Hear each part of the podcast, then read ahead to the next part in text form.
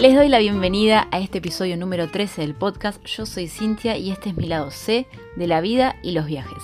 Un espacio que creé para contarles un poco más de todos los lados que tiene dejado todo para salir a viajar con todo lo que eso implica, aciertos y desaciertos que siempre hay, pero acá es con el filtro de mi perspectiva y mis experiencias.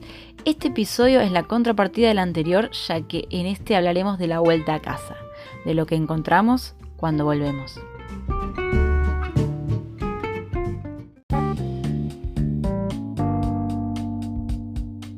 Este es el lado C de la vida y los viajes.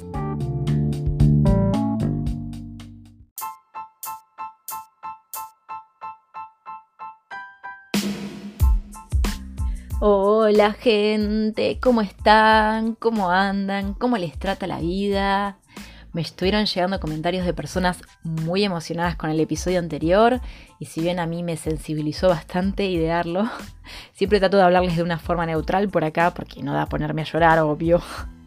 Pero bueno, no, la verdad es que creo que es algo que a toda persona viajera le pasa, ya sea cual fuera el motivo de tu viaje, placer, expatriarse, emigrar, autoconocimiento, año sabático, o sea, lo que fuera, siempre dejar, entre comillas, nuestra casa, que como dije en el episodio anterior, es una construcción de cosas, es nuestra casa, es difícil en diferentes niveles.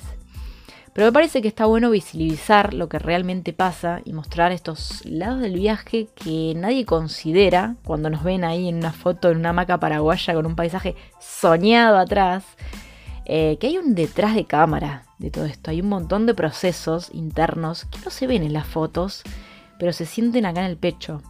Irse nuestro entorno tiene su lado jodido. Y volver también. bueno, volver también tiene lo suyo. Tiene mucha emoción, mucha adrenalina y un poco de sinsabores. Pero bueno, déjenme que ya voy a ir llegando a los detalles. El tema del día de hoy lo voy a ejemplificar con mi experiencia y voy a decirles además lo que no tienen que hacer si se les ocurre volver a visitar a su gente y volver a viajar después. Bueno, vamos con mi experiencia. Resulta que yo andaba por Ciudad del Este, Paraguay, con mi compañero de vida y rutas, Wandrius, que para quien no lo conoce puede encontrar más info en mi Instagram. Y estábamos medio en un limbo, ¿viste? En ese momento en que no se sabe mucho bien qué hacer, porque por, un lado en Paraguay no había ningún voluntariado, no había ningún couchsurfing, y en Puerto Iguazú, del lado de Argentina, límite con Paraguay, había uno solo y mucho no nos convencía.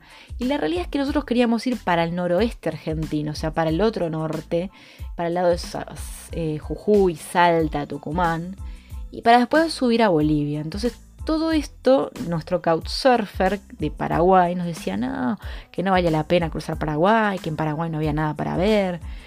Y la verdad es que nosotros queríamos conocer Paraguay porque algo tenía que haber, pero no había voluntariado, sino había couchsurfing. Entonces nadie nos respondía.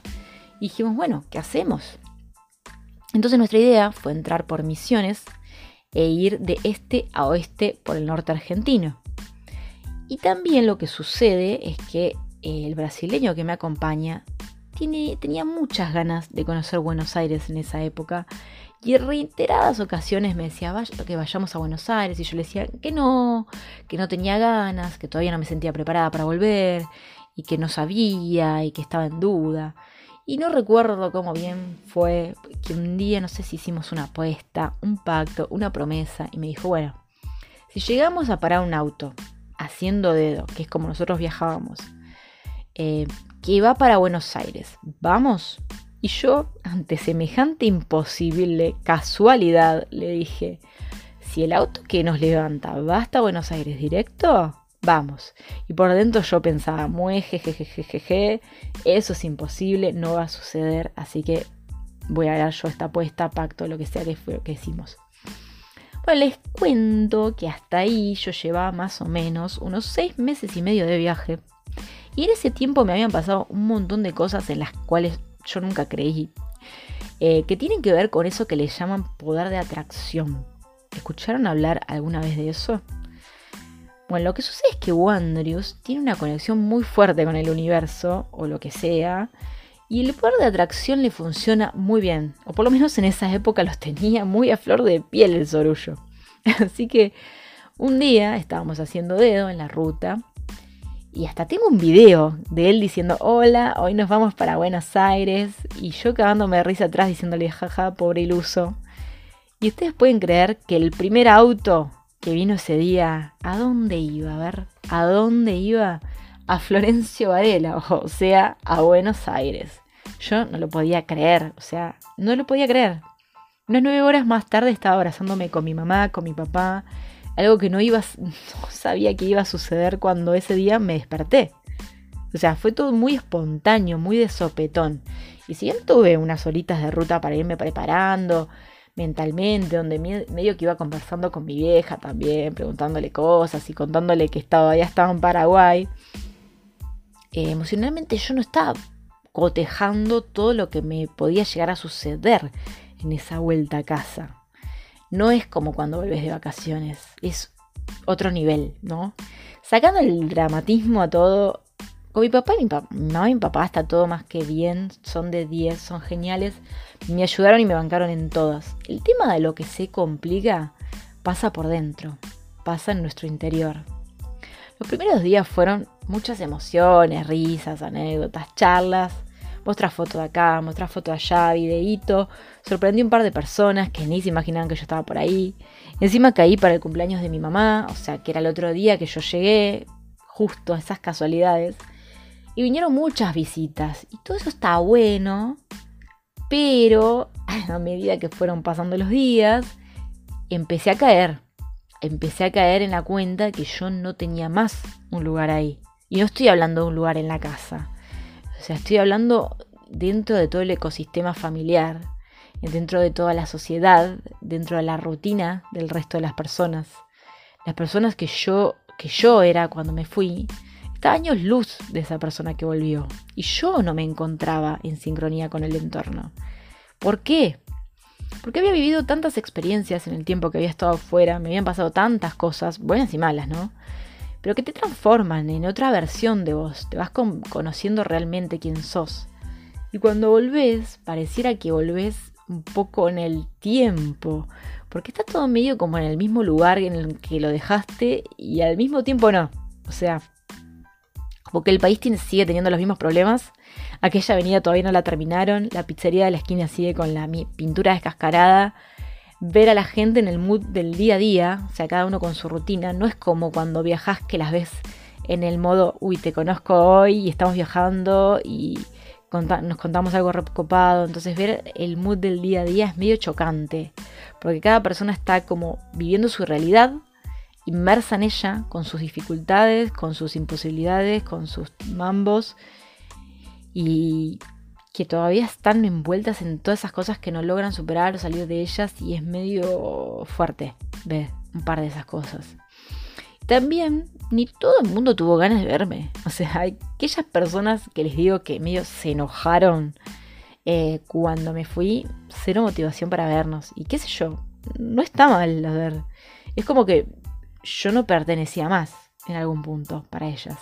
También entiendo que esa nueva versión de mí que volvió podía no gustarles a esas personas. Y es más que respetable. O sea, por más que los cambios sean para bien, no todo el mundo los acepta ni a todo el mundo les gusta que hayas cambiado. Por más que vos te sientas súper mejor y te sientas una persona mucho más feliz, no a todo el mundo le gusta ese cambio empezó a pasar también que podría haber visitado mucha más gente, muchas de mis amigas, y sin embargo la realidad como que me abrumó y no le dije nada a nadie. O sea, es como que quería quedarme adentro de la casa de mis papás, metida en la cama, tapada con la manta, tipo lo opuesto a lo que hago cuando viajo. O sea, como que, como que llegué a un lugar y involucioné de repente. Porque porque quería que algo se mantuviera intacto en algún punto, en el sentido de que todo lo que estaba viviendo era muy confuso. O sea, no llegaba a adaptarme y en ese momento no sabía cómo manejar todo lo que estaba sintiendo. Estaba como medio en un jet lag emocional muy fuerte. Entonces se, entiende así. Me sentía en parte rechazada por parte de mi entorno y a ver, está bien, a nadie le interesa todo lo que te pasó en ese tiempo. Y también te pasa que que las personas que viajamos morimos por compartir nuestras experiencias y mostrarle a los demás que hay otra vida, que hay otro mundo posible. Y no, no, todo no el resto de los habitantes del planeta le interesa ni tu estilo de vida, ni la capacidad de atención que te pueden tener. Es por unos cortos minutos. Aparte medio que todo el mundo está hay un como ese sentimiento, una especie de rencor envidioso de, ah, mira, esta se fue y ahora quiere hablar solo de ella. ¿Y quién se cree que es? Digo que también te preguntan por el viaje como de compromiso. A ver, y obvio, a ver, te fuiste de viaje, ¿qué te van a preguntar? ¿Qué gusto de helado te comiste la semana pasada? No, te van a preguntar por el viaje. Y si no te preguntan por el viaje, también es como que es medio incómodo no preguntarte por el viaje, si es lo que haces los últimos meses. Entonces, por, cuando a mí no me preguntaban, yo no sacaba el tema. Y si me, me, decían, ¿y qué tal el viaje? Yo respondía, un, y bueno, genial, un espectacular y bla, bla. Y a los dos segundos estábamos hablando de otra cosa random, llena de lugares comunes y cero profundidad. Con quienes realmente van a poder profundizar y contarles realmente sus experiencias y lo que los, les transformó ese viaje, van a ser con las personas más íntimas, con a quienes realmente le interese lo que a ustedes les pasó y quien realmente les presta atención. Van a saber quién es. También me pasó que después de vivir cosas tan extremas, como por ejemplo decidir dónde voy mañana, dónde voy a dormir hoy, eh, en los próximos días, si viajar a dedo no, si confiar o no en esta persona que me sube a su auto, dónde me voy a alimentar, qué voluntariado voy a aplicar. O sea, cosas básicas de la supervivencia, 24/7 viviendo una vida súper intensa en supervivencia absoluta. Me pasó que ver algunas situaciones que para la gente de la vida en la ciudad son estresantes, a mí me parecían una pavada. O sea, no entendía por qué se hacían problemas con cosas tan inverosímiles. Que claro, no lo son. Cada quien vive su realidad eh, como puede, ¿no? Pero que yo, y a ver, y yo también me hice, me he hecho problemas por cosas inverosímiles cuando eh, vivía en ciudad antes, cuando era otra persona mucho más estructurada y tenía otra vida. Pero ahora, me, cuando volví del viaje, al tener que resolver tantas cosas eh, mientras vas viajando todo el tiempo, volví a la vida de ciudad y los problemas de la gente me parecían que tenían 500.000 soluciones y la gente se quedaba rumeando en eso, en ese problema días, semanas y a mí no me copaba. Es como medio fuerte ver esas cosas. Entonces ahí también vi que yo no pertenecía más ahí, que yo estaba en disincronía con el entorno y no quería como decepcionarme con conversaciones que yo consideraba banales en ese momento tan particular y juntarme con más personas que antes la pasaba re bien y que fuera todo un fiasco, ¿no? O sea, como que quise congelar un poco lo que era antes, la, la, eh, la relación que tenía antes con esa persona o la que estaba teniendo mientras estaba viajando, ¿no? Entonces me remití solo a un círculo muy íntimo y al todo el resto no le avisé porque yo no estaba preparada psicológicamente para enfrentar esa realidad. Entonces, como primera recomendación, les podría decir, no vuelvan de sorpresa. No se les ocurra volver de sorpresa. En mi caso, ni yo sabía que volvía. Y no estaba preparada mentalmente ni psicológicamente para todo lo que me enfrenté. Y las demás personas tampoco. Eh, no sabían ni cómo tratarme. Imagínense que cada quien tiene su rutina y vos llegabas queriendo hacer fiesta de reencuentros todos los días y no da. Planifiquen con tiempo cuando van a volver, avisen con tiempo a las personas que van a volver. Así también ambas partes se van preparando para eso y cada persona se puede hacer un lugar para verte. Si bien el factor sorpresa es copado, es copado un rato nada más. Después tiene sus consecuencias que pueden ser nefastas. Aparte es como que yo no estaba muy segura de esa vuelta, por un lado. O sea, re extrañaba a toda la gente, pero mi alma estaba viajando todavía, no estaba al 100 ahí. Entonces otra recomendación es tener paciencia con el entorno. Si están de paso, no fuercen a nadie a juntarse con ustedes. Porque cada quien tiene su rutina, tiene sus obligaciones, tienen sus mambos number 5, 6, 7. Y si se enojan porque no tienen tiempo para verles, van a pasar muy mal. Y tenemos que entender que nos fuimos pero el mundo siguió girando. No somos el centro de atención en el cual tienen que estar todas las personas pendientes de nosotros. No. Siguiente recomendación. no organicen un encuentro masivo con toda la familia en alguna casa. No hagan eso. Y digan que no les hagan eso de sorpresa también porque no está bueno. Dense tiempo a procesar cada reencuentro pausadamente. Porque puede ser un estresazo. O sea, siempre va a haber alguien que quiere que seas el centro de atención y cuentes alguna anécdota o algo loco que te pasó en el viaje.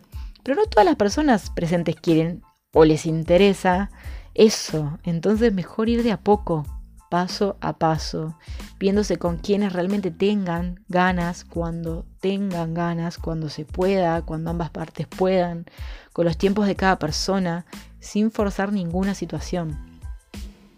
Y la última que les voy a dejar, y con esta queda con ustedes sincerarse realmente con todo su ser, es vuelvan cuando realmente tengan muchas ganas de volver. Vuelvan con todo. O sea, con esa sensación de, sí, extraño un montón y me muero de ganas de ver a todos mis seres queridos. No vuelvan por obligación, no vuelvan por algún evento social, cumpleaños de 15, casamiento, nacimiento de mi sobrinita, mi sobrinito. Si no están preparados para volver, no vuelvan. Vuelvan con convicción o no vuelvan. Parece muy extremista, pero realmente es así. Y si vuelven y les llega a pasar alguna de estas disociaciones espaciotemporales de las que me pasaron a mí, lo que pueden hacer es volver a escuchar este episodio y abrazarse en el corazón, porque a toda persona que viaja le ha pasado esto y es completamente normal que esto pase. Hay una frase de Cindy Ross que dice, volver a casa es la parte más difícil del viaje, creciste afuera del rompecabezas y tu pieza ya no encaja. No se olviden también que aunque parezca que al volver del viaje todo se resetea y volvemos a nuestro lugar cómodo, al punto de partida, la vuelta a casa tiene sus procesos y en un montón de situaciones te das cuenta no solo lo que cambió o no cambió en el entorno, sino en cuánto cambiaste vos. La vuelta a casa es un viaje en sí misma.